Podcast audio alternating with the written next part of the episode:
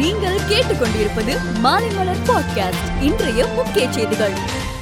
இரண்டாயிரத்தி இருபத்தி இரண்டு இரண்டாயிரத்தி இருபத்தி மூன்றாம் நிதியாண்டுக்கான மத்திய பட்ஜெட்டை மத்திய நிதி மந்திரி நிர்மலா சீதாராமன் பாராளுமன்றத்தில் தாக்கல் செய்தார். ஏழை நடுத்தர மக்களின் முன்னேற்றத்தை கணக்கில் கொண்டு மத்திய பட்ஜெட் உருவாக்கப்பட்டுள்ளதாக அவர் தெரிவித்துள்ளார்.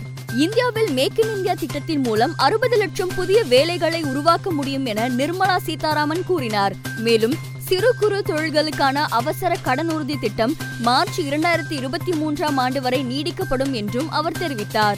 நாட்டில் கொரோனா தொற்றுக்கு மத்தியிலும் ஜிஎஸ்டி வசூல் அதிகரித்துள்ளது. ஜனவரி மாதத்தில் ரூபாய் ஒரு லட்சத்தி முப்பத்தி எட்டாயிரத்தி முன்னூத்தி தொண்ணூத்தி நான்கு கோடி ஜிஎஸ்டி வசூலாகி உள்ளதாக மத்திய நிதியமைச்சகம் தெரிவித்துள்ளது. இந்தியாவில் கடந்த இருபத்தி நான்கு மணி நேரத்தில் புதிதாக ஒரு லட்சத்து அறுபத்தி ஏழாயிரத்தி ஐம்பத்தி ஒன்பது பேருக்கு கொரோனா தொற்று கண்டறியப்பட்டுள்ளதாக மத்திய சுகாதாரத்துறை அமைச்சகம் தெரிவித்துள்ளது.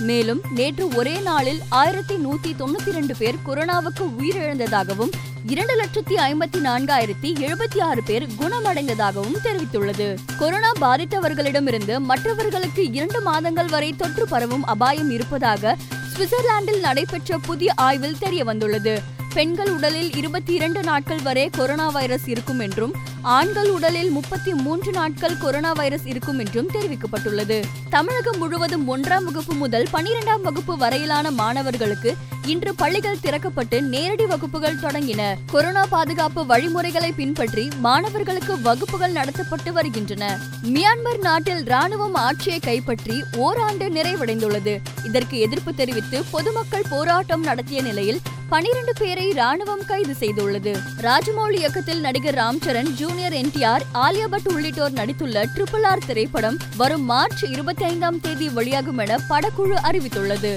கொரோனாவால் பாதிக்கப்பட்டு மருத்துவமனையில் சிகிச்சை எடுத்து வந்த இயக்குனர் பாரதி ராஜா குணமடைந்து நலமுடன் வீடு திரும்பியுள்ளதாக தெரிவித்துள்ளார். எனக்கு நான் எப்போதுமே கேப்டனாக இருக்கிறேன் என விராட் கோலி தெரிவித்துள்ளார். அணியின் வளர்ச்சிக்காக டோனி கேப்டன் பதிவை என்னிடம் வழங்கினார். அதே மனநிலைமையில்தான் நானும் அந்த பொறுப்பில் இருந்து விலகுகிறேன் என கோலி கூறியுள்ளார். மேலும் செய்திகளுக்கு மாலைமலர் டாட் காமை பாருங்கள்.